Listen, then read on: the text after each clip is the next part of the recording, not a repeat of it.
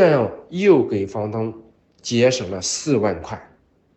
另外，就是这个房东呢，他卖了房子以后是要给孩子在美国买房，那么他需要换汇出去，这是有成本的，而且会比较高。我们呢又答应帮他小额的换一部分，收他很低很低的费用，给他把所有的账都给他列得清清楚楚。房东觉得，嗯，这个方案还是很不错的，因为从来没有人跟他这么算过，他也没想到卖个房子还能帮他解决这么多问题。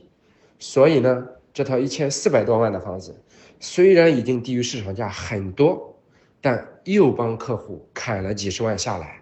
当然，这些都只是我们买房谈判当中的几个小小的技巧，实践谈判当中还有很多讲究，比如时间、地点怎么选择，欲擒故纵的方法怎么用，我们会在后面的音频课程上介绍啊，详细做介绍，也欢迎大家多多关注。第二个部分呢，是怎么避免中介之坑？前面讲了买房的重头戏是谈判，你有没有觉得买个房子并不是那么随便的事情呢？买房还有另外一件更不能随便的事，就是跟中介打交道。这个部分我们小小揭秘一下，买房过程当中你可能会忽视的，中介可能会给你挖的坑，你怎么去破解？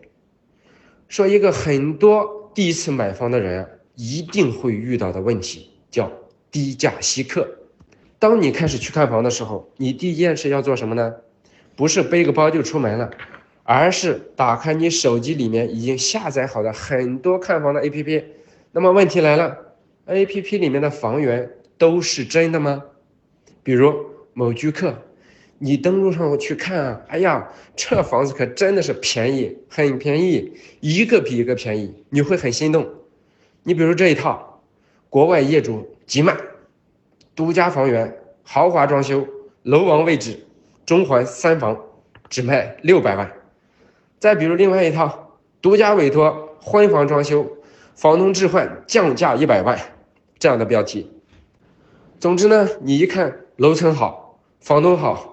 装修好，价格还很便宜，立刻拿起手机给中介打电话，中介也很殷勤，跟你说：“哥姐，房子很好，你赶紧过来看吧，再晚了就没了。”于是你就去了，去了之后呢，中介跟你说：“哥啊姐，真的不好意思，这套房子刚刚卖掉，有套同楼层，也是豪华装修，就贵个二十万，要不咱们去看看那套？”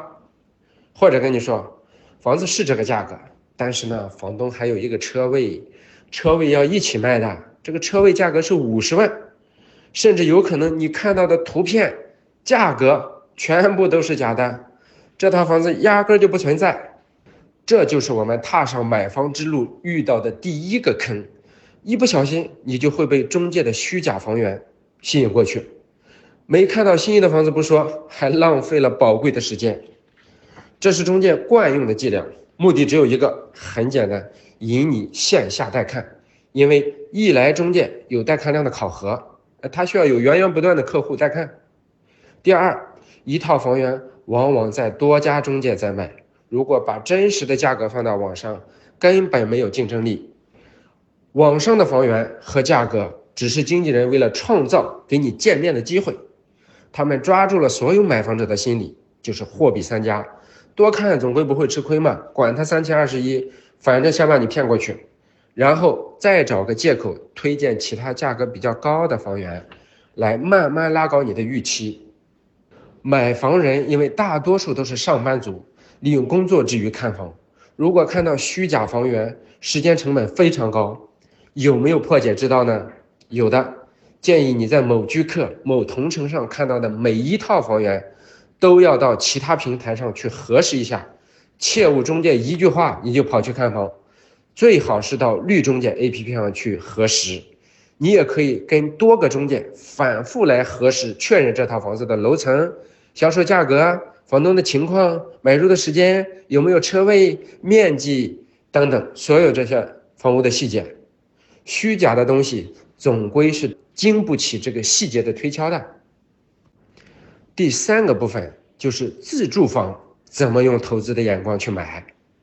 如果只能买一套自住房，怎么可以做到用投资的眼光来选择你未来五至十年的居所呢？是不是有迹可循？当你要买一套自住房的时候，一定要明确你当前和未来五年的刚性需求。不论是自住还是投资，我不建议持有一套房子的时间短于五年，否则一线城市的置换成本非常高。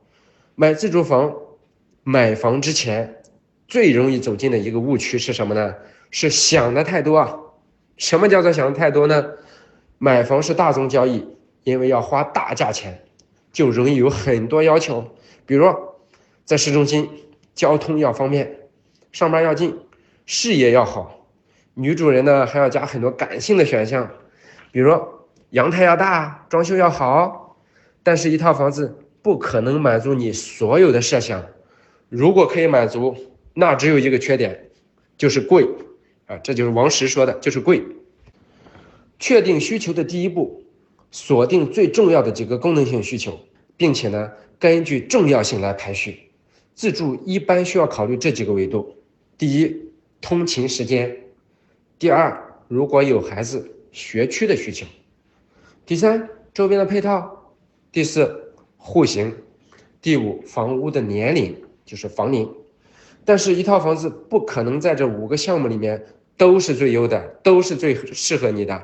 你需要根据当下和未来五年自己发展，在这五项里面排出你的优先级，从而锁定小区、锁定板块。挑两个功能性的需求讲一下啊。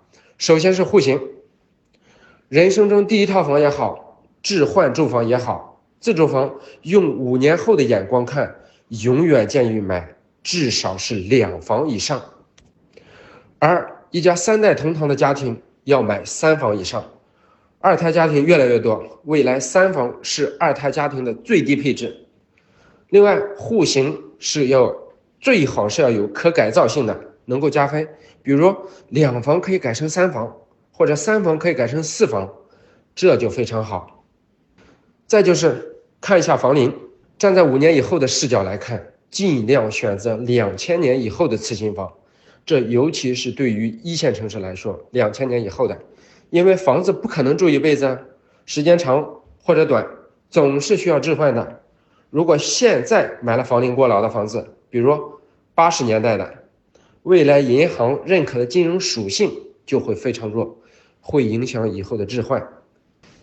其他你可能还需要考虑，呃，学区的问题、周边配套的问题等等，这些细节怎么去排序和挑选呢？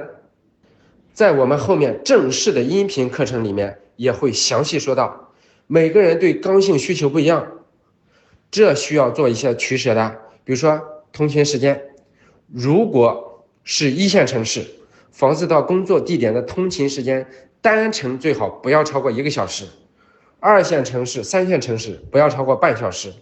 同时，房子距离城市的市中心最好是不要超过一个半小时。以上海为例。以市中心人民广场为原点，你买的房子达到人民广场的距离不应该超过一个半小时，在保证通勤时间的前提下，尽量选择一个未来五年比较有潜力的板块。而这一类的板块有几个共同的特点呢？